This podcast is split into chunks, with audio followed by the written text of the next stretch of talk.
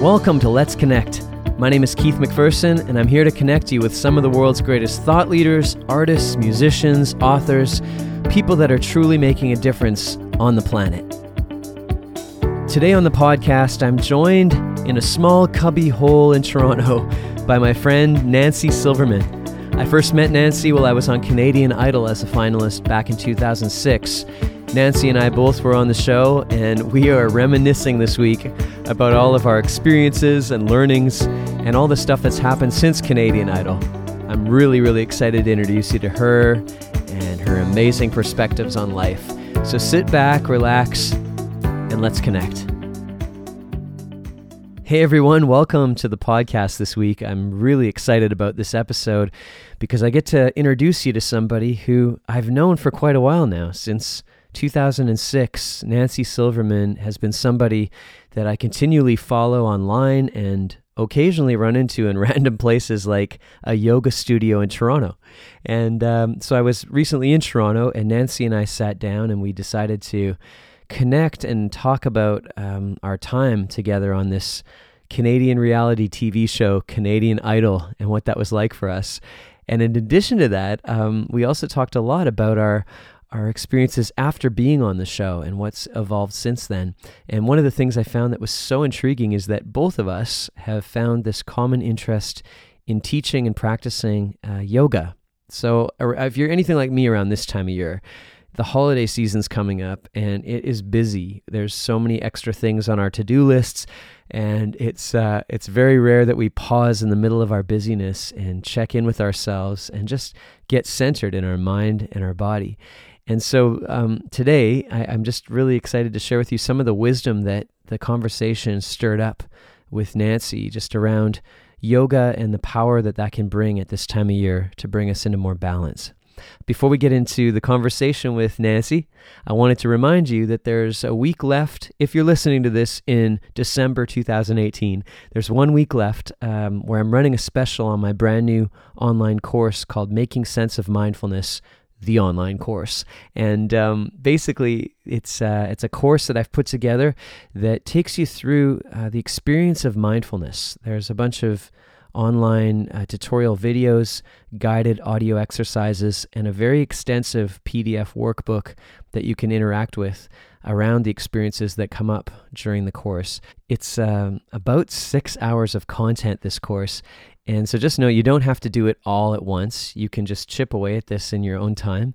But something that I've been um, thinking about is the idea that you could actually do this as just little increments uh, throughout the week just to help you stay connected to what I consider a, a mindfulness practice, new ways of helping yourself become present in the moment with kindness.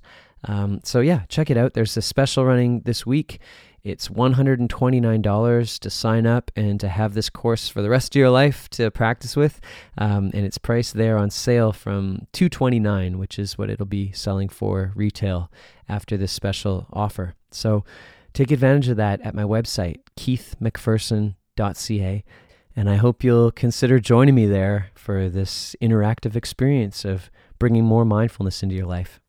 All right. Um, let's get on to the main program today, though. Nancy Silverman, uh, get ready. This is just an incredible woman that we're about to meet, and I think you're going to enjoy the conversation.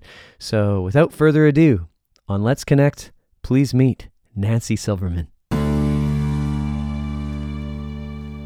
Well, it's been since 2006, and I'm still in the cubbyhole in the basement of Toronto today, and um, coming to you here with a friend of mine that I met back way back 2006 a very random experience for me at least i went out for the audition for canadian idol the, the reality show and then all of a sudden i ran into nancy silverman and she's back today sitting here with me years later Hey, welcome Keith. hey Hi. this is great to see you again yeah, It's this is awesome. pretty. It's pretty surreal. It's very cool. it's uh, amazing how this all happened recently because I was on a stopover going to Nashville in Toronto here um, a few weeks ago, and I was like, my neck was so out of place. So I was like, I'm going to go to the studio. This just, I had eight hours here. So I thought, I'm going to go to the yoga studio, stretch, go back to the airport and fly out. And I got to the studio, did my class, came out, and I looked, I did a double take, and you were there, Nancy. Yeah. I It- didn't even know really that you were doing yoga and teaching yoga. Yeah, yeah. So it just so happened that the yoga studio that you stumbled into is where I am almost every day. Wow. And I think my students were a bit freaked out because I saw you and like my heart stopped. Me too. And then I I'm pretty sure I jumped up and down and squealed and then threw myself into your arms. I think I did too. I was like, Nancy, 2006 Canadian Idol friend. It was unbelievable. I also got quite a lot of uh, questions from students about that because I Canadian Idol isn't really anything that I talk about anymore. Really? Well, it's just it's been what 12 years I'd like to talk about it today. yeah yeah no of course um, but it isn't i mean it isn't on the tip of my tongue so it isn't the kind of thing i'm talking to my students about Right. so when they heard you say that they came up to me afterwards and were like is this something we can google Is it is it Googleable for you? Can you find yourself It Googleable? is- it is googleable Really? yes embarrassingly so it there's some. Per- is. w- eh, can you remind me like some of the songs you sang? Because I'm having some flashbacks. I now. sang. So I was on three live shows, three shows where you could vote Yeah, for me. I the guess. solo thing. Right. moments. Yes. Right. I Right. remember. and uh, I sang "Could I Be Your Girl" by Jan Arden. Oh, good choice. I sang "Fallen" by Alicia Keys. I was wearing um, very kind of early two thousands camouflage cargo pants for that one. That's awesome. it's yeah, it's a fun one. I wish I still had those. And uh, and I sang "Stupid" by Sarah McLaughlin. wow. Yeah. Nice choices. Thanks. I like some some angry chick singers. So uh, I want to go way back before Idol, and then we'll Okay. get to the more Okay. Idol talk. But um, did you like? Were you always musically inclined? Like you're an amazing singer, you songwriter. How did that all come about for you? Well, I I started going to an arts elementary school when I was in sixth grade. Wow. But my inclination was always toward theater. I was. Um, it's funny because I was a really really shy kid, and uh, but I loved the arts. I was interested in the arts, but I I didn't um, feel the pull to actually perform to be on stage. But all my friends did. So when it came time to audition for the arts elementary school, I had an interest and my friends were really into it. And so I thought, oh, well, I may as well just go to be with my friends. Wow. Because when you're 12, that's what's important. Absolutely. And then this arts elementary school is uh, called Baythorn. It's in Thornhill, uh, Ontario. It absolutely changed my life. I went from being a really shy kid, um, completely antisocial. It cracked me wide open. Suddenly, I was like singing solos in the choir, and I was, you know, performing in front of my peers. I had the lead in my grade eight show Really. and uh, and then that was the kind of springboard that led me to audition for an arts high school where I majored in drama, and it wasn't actually until um, grade eleven that I did the musical Crazy for You, Oh wow. and my uh, the musical director for that musical, his name was Leon Racine. He completely changed my life because he cast me in a role that had a big solo, like one big ballsy solo. And I remember working with him one on one in a music room, and I was singing the song really lightly in my head voice. And he, in that one lesson, taught me what a belt was. And he said, No, no, no, you have to sing it from here. And he kind of like put his hands on my gut and we're like, You have to sing it from here. And I, I didn't even know that I could do that. I had never sung that way before. And I, I was 16. wow. And so in that one session, I belted for the first time and like it rocked my life. Wow. And so then I, I sang in that show. And that was ma- what made me want to be a singer.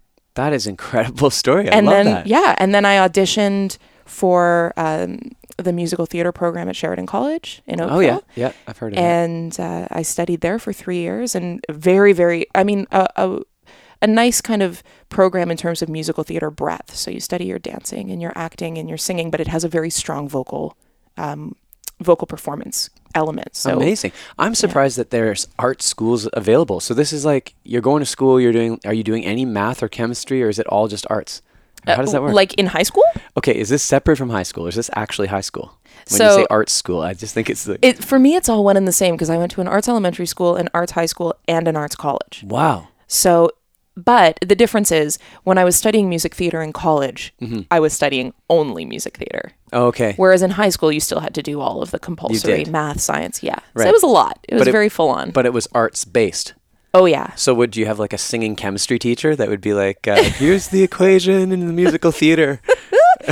Not quite. Okay. um, we still took um, you know all of the mainstream courses with all of the other students at the school Right. but we had um, like i took drama every single day Oh wow. whereas other kids would take it maybe once or twice a week um, Got it. if they chose to take an arts course i was very immersed Yeah. and then on top of it we would do like four shows a year and then one big musical Amazing. um, it changed my life Wow. Yeah, it's amazing how like and, and did you were you put into art school originally just to like kind of op- did your parents want you to just open up and be less shy or what what was the choice for you know them? what's Do you so know? great is my parents um my parents never imposed anything on me so i remember like i took piano lessons as a six year old and after a few weeks i went up to my mom and i said mom you know i really don't feel like i have the time to practice the way my teacher wants me to practice as a six year old Wow.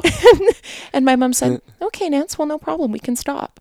Like there was no, there was no. Um, you know, you hear these stories of uh, parents putting their beliefs or their desires onto their children. right. That didn't happen to me at all. And so, truly, how I ended up in the arts program was I probably just went to my parents one day and said, "My friends are auditioning for this school, and I want to be with them. So, I- Amazing. can I audition?" And my parents were like, "Sure." Wow, what a what do a what you gift want. to have parents that are just so open and allow you to do that. Yeah. Amazing. Yeah. And I, I just get this sense from you, like you're you're quite intuitive, I suspect, and you like seem like you listen to your gut. Yeah. Mm, I, I like to think that I follow where my arrow points. oh, I for like sure. that. Yeah, well, thanks. Where your arrow points. yeah. Amazing. So you come out of h- high school and you've got all this arts background going on, and then what? Like, is this Well, that's when I went to Sheridan, Yeah. did all of my music theater study. And by the time I finished the three year program at Sheridan, I was only 20. I was 17 when I started college. wow? So I was really young. Yeah. And, uh, but so looking back, I was very fearless when I was younger. As, Yeah. I, as I've gotten older, I think I have more hesitation and more fear, but I, I was very fearless at the time. And Hang on. Why is that that you feel that way now? That you feel more fearful now than when you were then?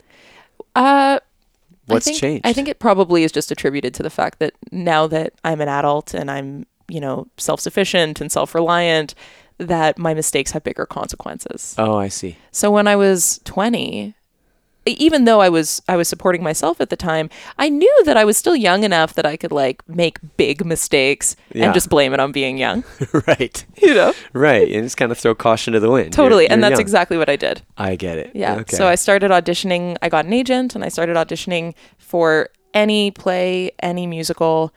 Hmm. I did loads of really weird projects. Mm-hmm. Just well, because when you're when you want to be a music theater performer, there isn't a lot of work to go around, and No. so you'll take whatever's going. Right. Well, this is an interesting mindset too, because it's very similar to um, being a musician for me my whole life, but I was a little bit into acting. And I kind of inherited this belief I realized of like, it was always say yes because you don't know when the next gig's going to come. So- Totally. So, it's just like, I'm just going to say yes. I'm just going to say yes. And it's kind of underneath it, it kind of feels like it is fear based because what if there's not enough money or what if I don't make the opportunity or what if I Yeah. fail? Did, did you have any of that kind of stuff going on? Uh, interestingly, I was never afraid of failure, Hmm. um, because I I was lucky that as I was developing as a performer, I was surrounded by people who were really supportive. Yep. and who encouraged me to believe in my ability. I was also lucky to be cast in roles that were appropriate for me, where I could succeed. Um, Cool. What were some of the roles Hmm. that you were in? You know what? My my favorite one of my favorite experiences. I worked for a year on Disney Cruise Lines. You did? I did. Wow, that must have been the happiest year of your life. It's it is actually a really incredible company to work for. really oh, okay. And and I was cast. I had two roles. I I was Cruella Deville, oh wow. and I was the villain in Toy Story. Oh wow. So I played a 12 year old boy and I played a 60 year old woman. Um, What a range. And yeah, and as it turned out, both of the roles were really appropriate for me, where I, I got to kind of show my best self and my best qualities. And So that injects you full of confidence, right? When you're just appropriately cast, it's a good marriage between you and the role. Yeah. And you can really shine and really come forward. Right. You know, it does happen. It, it- and it didn't really ever happen to me, but it does happen where, you know, you get cast in a role that it doesn't really align with you. And then it's just a struggle from start to finish. Right. Right. Like, am I doing a good job? Is this okay? right. Yeah. Right. Totally. Wow. I, I'm really appreciating too, like your positive perspective in terms of life. It seems like there's been so many great alignments from getting the right parents to support you Yeah. to getting the right roles in theater and stuff. Um, have you always had this kind of like underlying positive mindset to you and a- Um, aspects to you? I I've never really thought of it in such a way, but I, I guess a little bit. Mm. Yeah. I mean, I, I remember as I've grown up always feeling really lucky and feeling that um, I always had the best of circumstances, you know? Oh, yeah. I remember, you know, being I'd be in a choir and it would be the most wonderful choir and then the year the year that I would graduate, Yeah. the choir director would quit Oh, and I'd think, oh my gosh, I was so lucky that I had that incredible choir director, you know. And then I'd be on a soccer team, and I would love my coach, and I'd have the best coach, and I'd play for years and years. And then the year that I'd leave the team, the coach would quit, what the? and I'd think, oh my gosh, I was so lucky that I got that coach while they were still there. And it's felt this way my whole life. I mean, even when I was at Sheridan, I had the most incredible experience at Sheridan. Yeah. And then the year after I graduated, the director of the program left. And it, and it's it's just What's up with that? it's just so happened that throughout my life I've just been so lucky Hmm. to be in the right place at the right time over and over and over again. I'm so loving this perspective because some people would say, "Well, every time I start something, they somebody else leaves. Like it must be me." and you're like, "Oh, I was so lucky to have that person when they were here." And Exactly. what a cool mindset you have. yeah, but it's I've I've always felt that way throughout my life that I've I've always kind of landed in the right place. It's a good reminder for those of you that are very pessimistic to get some Nancy Silverman in you. Just like, you know, it's just positive. Like, wow, how great is it that we're here right now? This is awesome. Okay, people are, I know people are listening and they want to know about your Canadian Idol experience. 'Kay. Because I, talk, I still talk about mine quite a bit. I love that. it Good was for you. me it was quite like a transformative time in my life and i want to hear from you so tell me about your first of all what made you audition for the show how did that happen So it's actually a bit of an unusual story. I was at Cool. Sheridan at the time. I was about to go into my third year, and one of my best buds from school um, wanted to audition, and I had a car. Huh. And the audition was a little ways away. It was like a you know ninety minute drive, and so he said, "Will you drive me?" to the to the audition. Audition. And and I said, sure, yeah, no problem. I, I had no interest in auditioning. And um, so we drove and I waited. There was a huge queue that was like all inside, but then also outside and wrapped around the building. wow And I waited in line with him for hours. And then we get to the door where we can finally go into the building. yeah And I thought to him, or I- I said to him, you know, I've been with you all day. I may as well come inside. But they wouldn't let me inside unless I was a contestant oh really but I had already put in hours and hours of waiting. oh wow So I thought, okay, I'll just get one of those numbers on and I'll just go in just so I can, you know, just to spend see more if i time. can actually like well, yeah and just to spend time with my friend. oh nice You know, so so we go inside, he auditions, he gets through to the next round, I audition, I get through to the next round. And what people at home may not know is that before you get onto the live shows, there are several rounds where you sing for producers behind the scenes. I r- remember like that well I would say maybe 6 or 7 rounds. yeah that's right Anyway, so we go through the first kind of three rounds together, and now it's fun. Now it's a bit funny almost because Right. I didn't even intend to audition. so was your mindset at that point kind of like ah whatever was it Yeah. pretty laid back yes, incredibly. amazing And and so, you know, we got through the first three rounds together, and now it's this fun thing that I'm doing with my bud. right And uh, and then we find out that we both got into the top 100. oh wow And when you get into the top 100, that's when it gets fun because that's when they move you to a bigger venue. That's when you get to sing on like a proper stage. right And that's when the celebrity judges come into play Yeah. um, in, a, in a more prominent way. right And so now we're like taking time off school to go and be in the top 100. And then the top 45 gets announced and we both get through. And now, I mean, now I'm on national television. right now it doesn't matter if I want this because I need to do well for my own reputation. I do, after all, want to be a singer, right? right So uh, he and I both get through, and then it comes time to announce the top 22. Uh, I remember that. and I got in and he didn't. oh wow.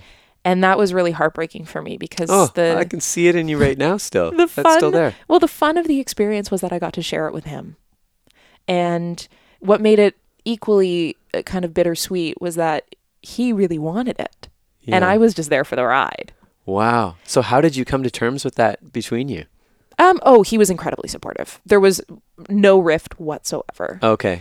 Um, but now, I mean, I I've never been um, someone who ever craved fame. In fact, I remember even as a teenager, you know, talking to my parents about potentially becoming a performer and saying to them, "All I want out of performing is to make enough money to survive. Mm. I have no desire to be on the cover of magazines or to, you know, make millions or to have international exposure." And uh, What's what's your drive for performing? oh, I just love to sing. Mm. Just the love of singing. I just love to sing. Yeah, and I I love that kind of um the rapport that you build with an audience Oh yeah. throughout throughout a performance and and the the kind of energy exchange that you uh, pick up from them while the performance is happening. It's really amazing. It is absolutely.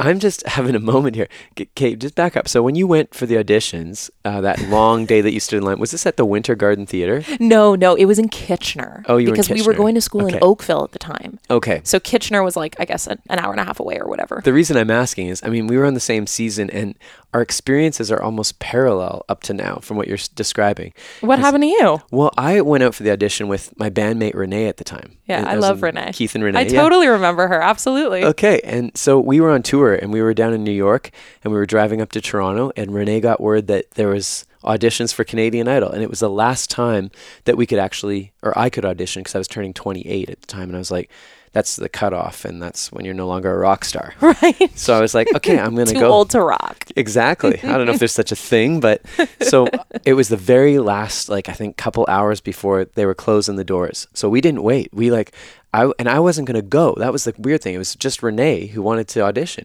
So I said, I don't think I want to do this. Like I, I'm an original songwriter. Like Right. I don't want to sing cover songs. And so I, I'll come f- with for you, like for support. So we show up at the Winter Garden Theater and, and we would go right in there.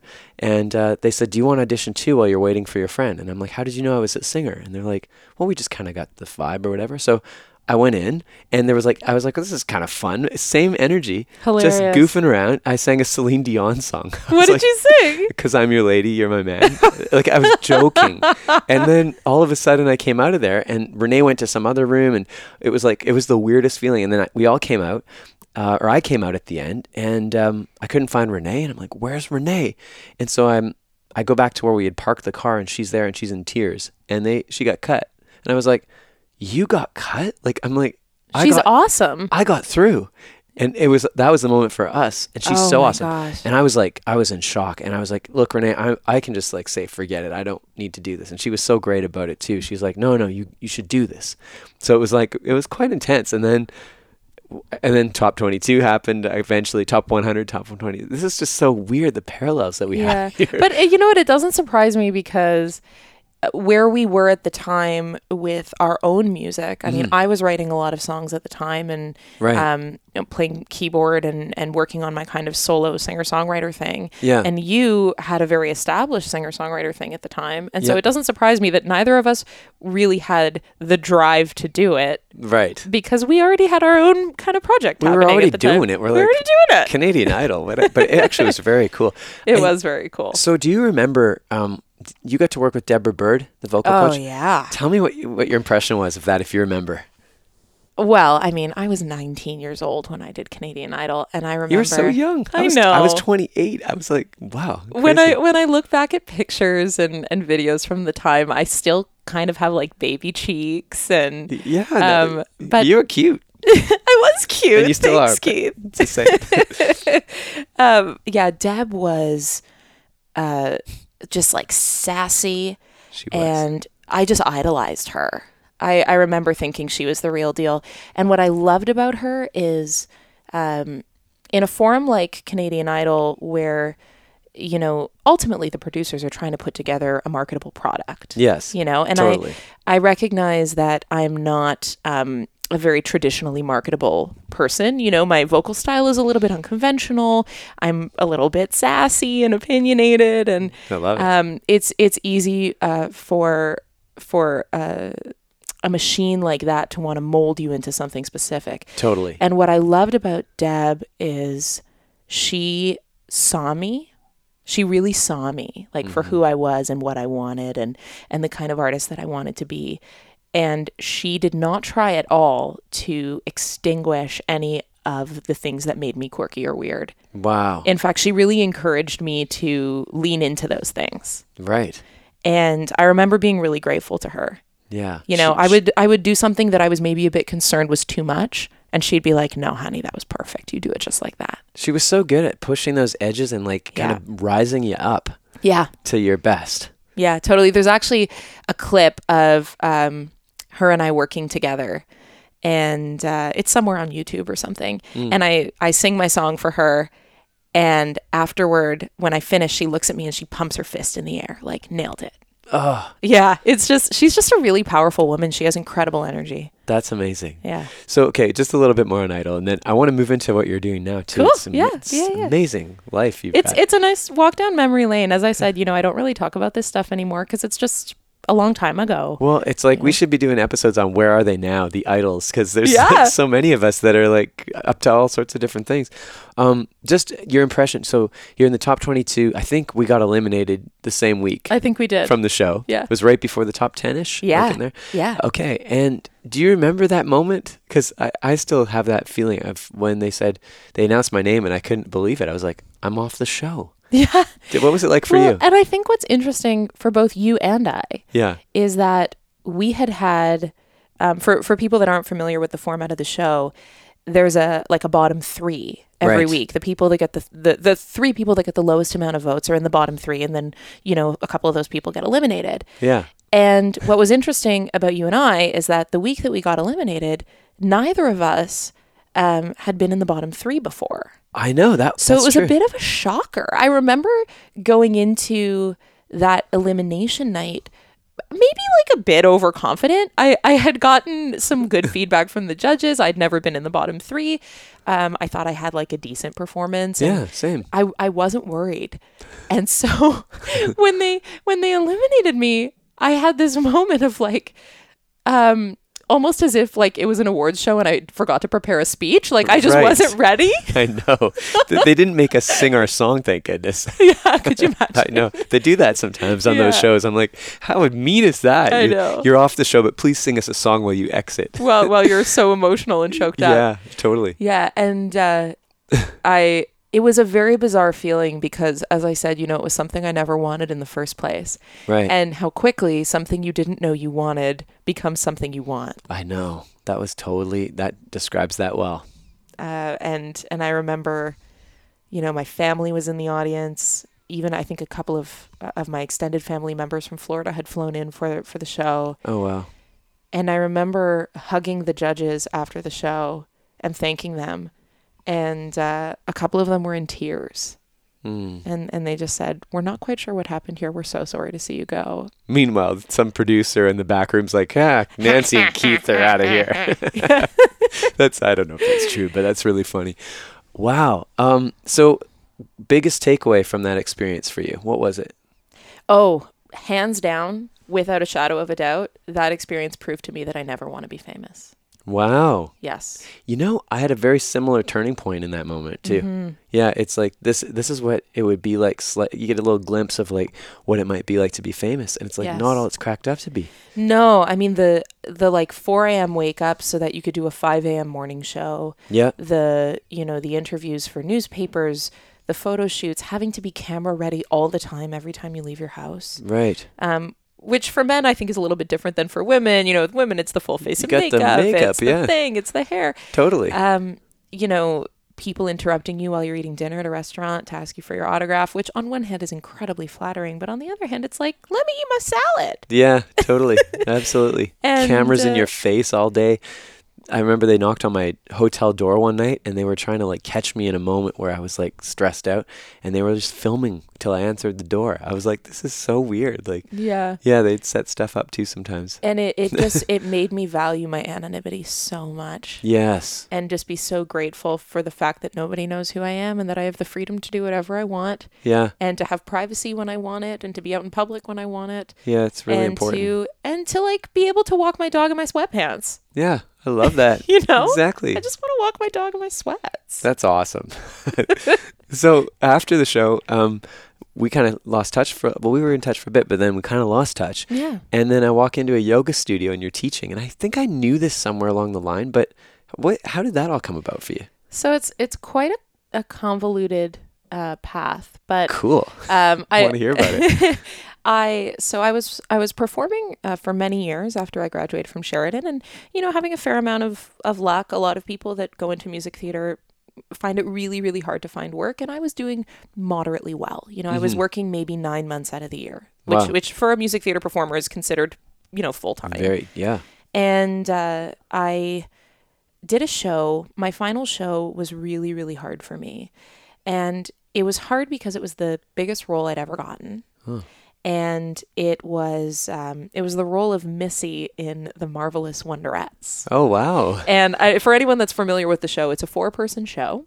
And the role that I was cast in, uh, the character has a four octave range, sings like 20 plus solos, and is on stage from start to finish. Never leaves the stage. So no water, no bathroom breaks, no nothing, right? That's intense. It's intense, and and what happened over the course of that show is, um, I I learned that the lifestyle of of a performer was not congruent with my spirit as a human being, because what was happening is, in order to be able to sing that four octave range and perform to my highest standard every night, because people were dropping a hundred bucks a ticket, right. um, I had to basically live in a bubble.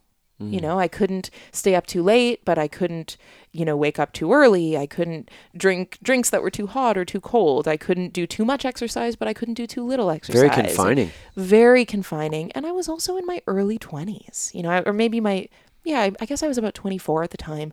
And I found that unless I did everything exactly right, I couldn't perform to a standard that I was happy with. And so that, for one, was incredibly stressful. And then on top of that, it was the um, adrenaline of going out on stage and getting the applause and feeling the energy from from the public, which I loved. And then you get off stage, and suddenly that energetic force is gone, and you crash. I'm sure you know all about this. Mm. I do. Yes. There's a total high from being on stage in that way. And then when it's gone, yeah, it's you like a feel the, total. the weight of the absence of that energy. yeah, you know. there's- totally have had that before. and I was doing eight shows a week. And when I was on stage, it was incredibly high intensity because I was the lead, I was the girl, right?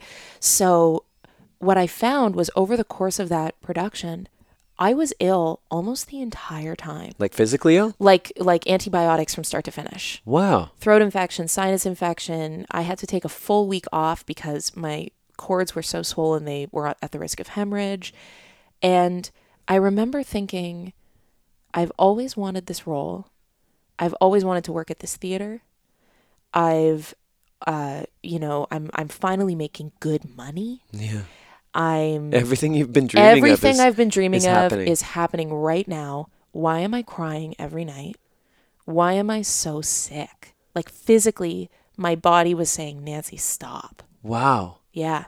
And so I I think in my heart I knew that at the time. Looking back, I can see it very clearly. Yeah. Um, but I, I still really wanted to push, and I had an opportunity to move to London, England.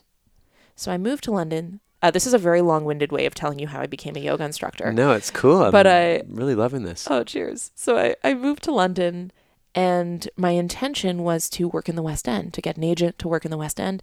And I was lucky that I was connected with an agent quite early on. And every time my agent would call me for an audition, my heart would sink into the pit of my stomach. I didn't want to go. Hmm. How Which is, come? it's a bizarre reaction for someone that loves performing, isn't it? It is. It's I- so counterintuitive. Like, what? yeah, it was just like, why don't I want to fight for this? And in the meantime, because I was in a new city and I didn't know anyone and I didn't have any money. Mhm. Um, I, s- I found a yoga studio and I got a part time job there so that I could get class for free.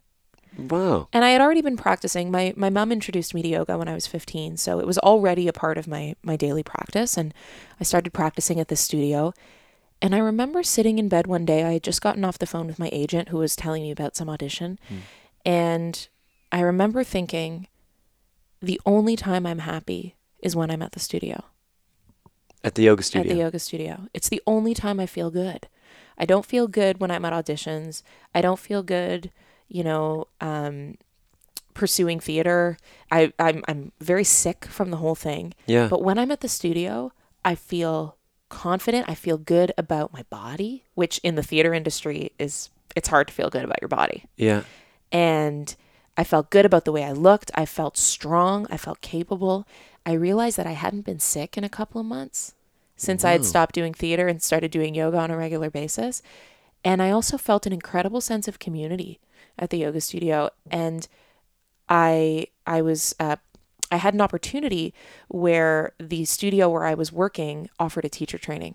Oh, really? And I had taught dance growing up, and um, my boss said, if you can't afford the training, uh, I will I'll deduct it from your paychecks in installments so that you Wow. can afford it. And so I had it handed to me on a silver platter that I could train to be a teacher in a way that was actually affordable, which as I'm sure you know is really the the catch for most people because it's a big chunk of change up front. It is. Yes. I'm just really appreciating and blown away by how um, that path aligned for you. It it almost feels like you had no choice. Well, you did have a choice, but it's like the fact that you got sick, that your dream of being an actress and like on stage and all this, like, it just wasn't happening. And then all of a sudden, you're just like moved into this yoga space and pulled into the teaching. Almost, I mean, you had a choice, but it was like you were being. Does it? Did it feel like that to you? Like you were being It felt Mm. guided there? very serendipitous Yeah. for sure. W- Yeah. So I, I mean, we, I've never, I don't know much about your spiritual side of things. What does, is there any kind of, what's your spiritual beliefs? um, well, I was raised Jewish. Okay. and you know i had a bat mitzvah and the whole thing i read from the torah um, i speak hebrew in a very limited way Okay. um, it- my family were reform jews so my my kind of personal definition of reform is um, less observant in the more traditional way so we wouldn't keep kosher or go to synagogue on a very regular basis but we still observe all of the holidays okay. and that's still true for me. You know, I love the holidays with my family. My mom is a sensational cook, and um, you know, the holidays are really just an excuse for a whole bunch of Jews to get together and eat a lot. And the Uh, food is so good at those so parties. good. yeah. Um, but I, I don't um, religiously, I don't feel particularly Jewish. hmm Um, What, what do you feel? spiritually, Spiritually. I, I feel, I believe really strongly in the force of energy. Mm. Um, I believe that, um, you know, I believe strongly in the law of attraction that what you put out is what you get back. Hmm, can see that And- clearly. yeah. Yeah. Um, and also just that, you know, everyone has an energy and those energies are constantly colliding and intersecting. Um, I believe that there has to be something bigger than me. Uh-huh. If there wasn't, that would be a bit bleak, wouldn't it? well, Um, you're pretty amazing personality. it's quite large. it's wonderful. But just just an idea that there's a force greater than myself. Right. and um, uh, you know, uh, it's it's hard to it's hard to explain. I I believe a little bit in you know what I call ooga booga stuff. So like crys- crystals and saging and Sure. and astrology. And my belief about it is I don't understand it, but if it's a thing that exists that people believe in, it means that someone smarter than me understands it. So Oh, there's got yeah. to be something to it yeah. So there's some curiosity there. for sure. That's so For sure. interesting. So, in the practice of teaching yoga now at the studio and stuff, um, what's your perspective on that, and how does it cross with spirituality for you, or does it? So I I spent um in I I did a a training in the Ashtanga primary series a few years ago in India, and I spent a couple months living in India, and I Hmm. I it was such an incredibly transformative experience for me. It it made me uncomfortable in so many ways. I mean, I'm what was uncomfortable? oh, just um, you know, all of the Western comforts were gone. Right, I've heard so, this. Yeah. So I was staying on an ashram in a very, very tiny village uh, called Rishikesh, which is uh, was made famous because that's where the Beatles wrote the White Album. Oh wow. Yeah. Nice. and it's With it's the actually Maharishi and all that yes, stuff. yes, yes. Cool. Yeah. So uh, it's it's actually uh, Rishikesh is the birthplace of yoga. It's where the uh, original yogic scriptures were claimed to have been found. Mm, cool. So it's a very sacred place. Yeah. But it's also incredibly third world. It's incredibly impoverished. And so, you know, you're washing your clothes in a bucket. Sometimes you don't have hot water. Sometimes you don't have electricity. Um, you know, there's no such thing as like insulation. Like what's outside is inside. right. You know it's what I just mean? like it just all one big yeah, one big thing. thing. Um, if you're not living on an ashram, you're living under a tarp. You know, it, it cows everywhere, dogs everywhere Whoa. um, a, a lot of like little vendors on the side of the road kind of thing. Um, it it was so surreal. I couldn't even imagine it in a movie. It was just the the most surreal experience. And what I learned when I was there is there were here are these people that live in this tiny village that's incredibly isolated, um, northern India. So the think the Himalayas, like near Nepal, and um, they're so happy. They have nothing and they're so happy. And I remember speaking to my philosophy teacher in India, and um, he was complaining to me that his wife wanted to buy a clothes washer, a washing machine. okay. And I was saying to him, Sunil, what's the problem? You're a wealthy man. Give your give your wife a break Give her and, a and buy a washing clothes machine. washer. Come on. And and he he looked at me and he said, "Nancy, why? We're doing just fine. We're doing fine washing our clothes by hand. Why do we need a washing machine?"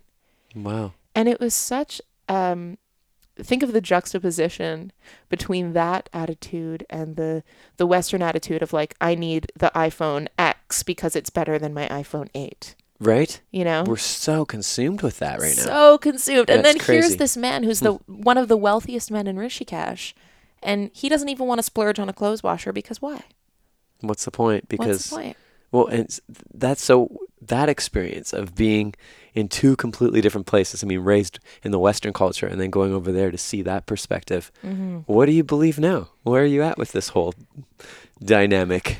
you know i i, I learned a lot about um, kind of minimalism while i was there Mm-hmm. I have a lot less stuff than I Hmm. used to have. Wow. I I really I learned while I was in India how easy it is to live with less and how uh, it actually simplifies your life in a really big way.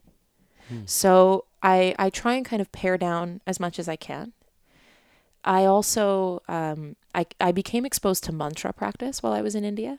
Explain that to So- mantra pla- practice. So mantra is um, it's the repeating of uh, specific words and melodies over and over again, okay. and it's all about the the beautiful thing about about these um, Sanskrit mantras is they were designed almost scientifically with the um, the consonants and the vowel sounds that are used, and also the pitches that are used to um, create a specific frequency of vibration within the body when they're chanted. Wow. So Powerful. incredibly powerful. And so when you when you chant, not only are you saying words that possess a powerful message, but you're creating a vibrational frequency in your body that has a very powerful outcome um, on a scientific level, on a cellular level. Right. You know, and because I'm a big science geek, um, for me, that like my brain just exploded when I learned about this practice. And it was my philosophy teacher, Sunil, that, that exposed me to it because we would chant mantra at the beginning and end of every lesson. I mean, in India, they chant mantra constantly. They chant it before and after they eat, they chant it, um, you know, before and after asana practice. Uh, they you would do it before and after um, a, br- a breath work practice or pranayama practice before and after meditation during meditation Wow. um, and so I learned all of these incredible mantras, and that's one of the biggest things that I've brought back with me is I chant mantra at the end of all of my classes. You do. Mm-hmm. And so, what's the effect? Like, what's the the main purpose of mantra? Like, why would people use that? So the beautiful thing is there are all kinds of different mantras for different reasons. Okay. So there's one for um, clarity, Okay. for mental clarity. There's one for uh, health and healing.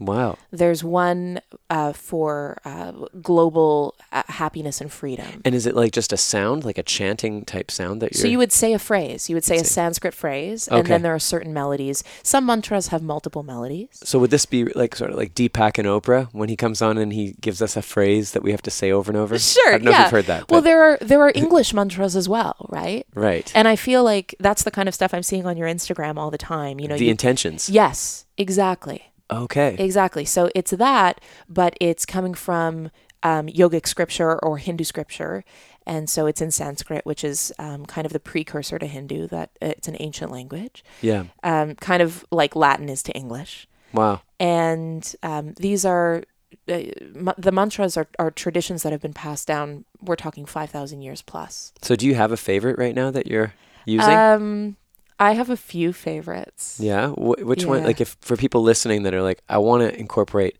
mantra pa- practice into my life. I want to try this out. Like, could you just give us one sample or what would you, what would you Um, suggest?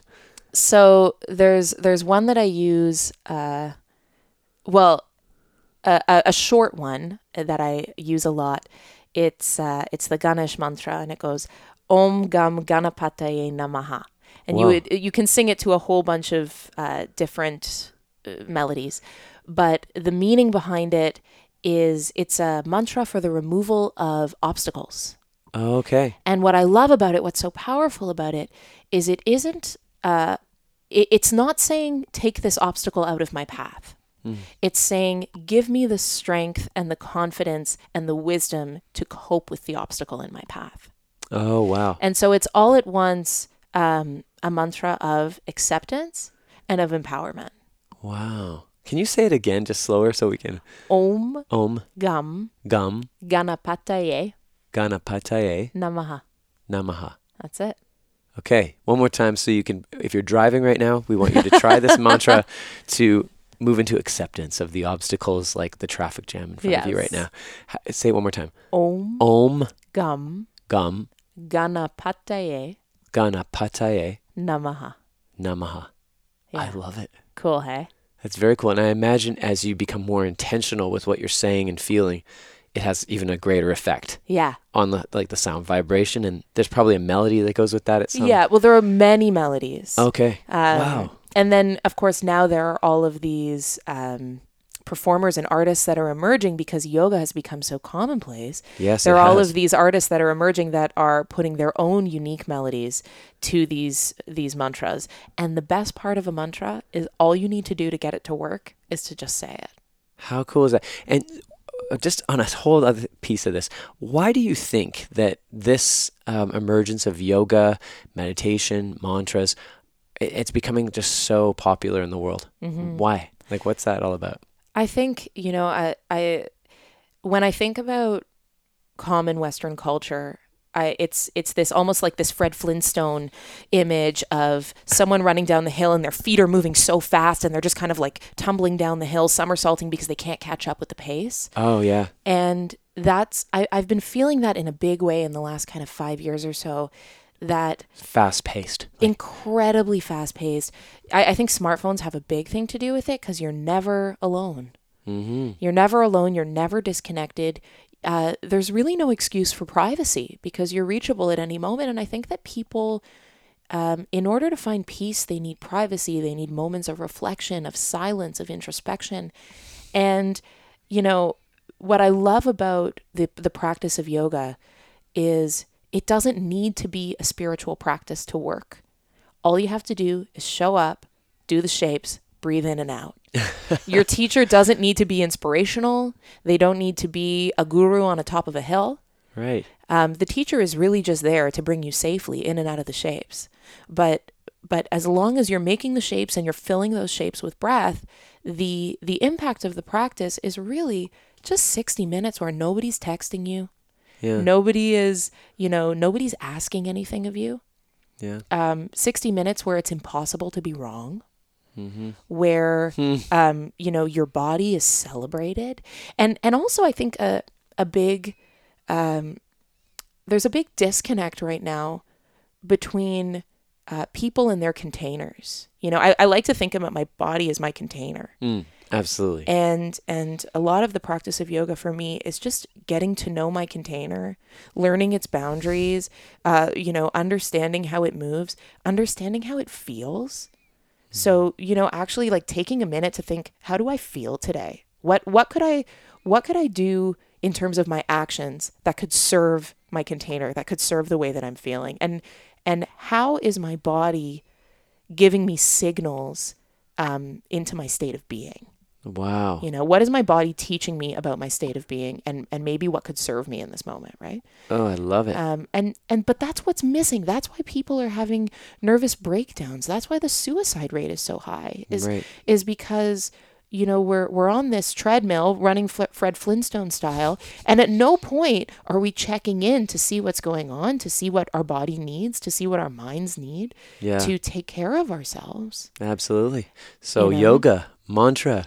Yeah, and well, in, in the Breathe. in the practice of yoga, it's like you have permission to take care of yourself for sixty minutes. It's all about Beautiful. you. It's all about you know, in a world of output, it's about input. Right. You know, Filling yourself up. yeah, Oh man, I'm just like so appreciating how you start one place and you arrive here now and Yeah. and the melding of the two, especially around this mantra work you're Mm. doing, but also the performer it takes to get up in front of a class and teach. yes, But like all the skills that you've learned through art school arrive now here in this like deeper, more meaningful way. It's just like you're such an inspiration. oh, thank. Well, that's very it's kind. Really cool. Um, I I do feel that my experience as a performer um, is what makes me an effective teacher yeah. for sure. Yeah. I just love it. I we're getting close to the end here. No, But I know I could. I would need to, we need to chat like every, weekly on. I this know. stuff. Can we It's can we so go cool. for a coffee and continue this I conversation? think we really should. We just keep recording. We'll walk around with these headphones on because, man, I know that people listening. This is this is inspiring. We got Nancy Silverman. It's so cool. Um, I just two questions. One is if people want to come to a class of yours and experience some of this firsthand, where where can they find you? uh, so they can head to my website nancysilverman.com. Okay. and I always keep an updated schedule of where I am and when. And I also teach uh, do it yourself kombucha workshops, teaching people how to make kombucha at home. Wow, And the information for where and when those workshops are happening um, is also on my website. NancySilverman.com. You answered all my questions. Amazing. Are- Is your yoga schedule there too? Yes, it's all there. Oh, that's awesome. You guys check out Nancy. She's based in Toronto, Ontario, Canada. Oh, it's even worth a flight on a stopover to Nashville to come and take a class and just hang out with her. So uh, thanks for being here. Keith, And it's been a real pleasure. It's so so great to see you. it's like a Canadian Idol reunion. Yeah, makes me like makes my heart warm. I love it. Thanks for being here. You got it. All right. Well, that was Nancy Silverman, and man, does she ever have just awesome energy. I hope you get to check out one of her yoga classes one of these days. It is phenomenal. She's uh, a force to be reckoned with, that one. So, um, thank you again for tuning in this week. I hope you have a wonderful week ahead. And please remember to stay in touch. Send me your ideas for guests. Check out the online course coming up. And remember to stay connected, everyone. Take care.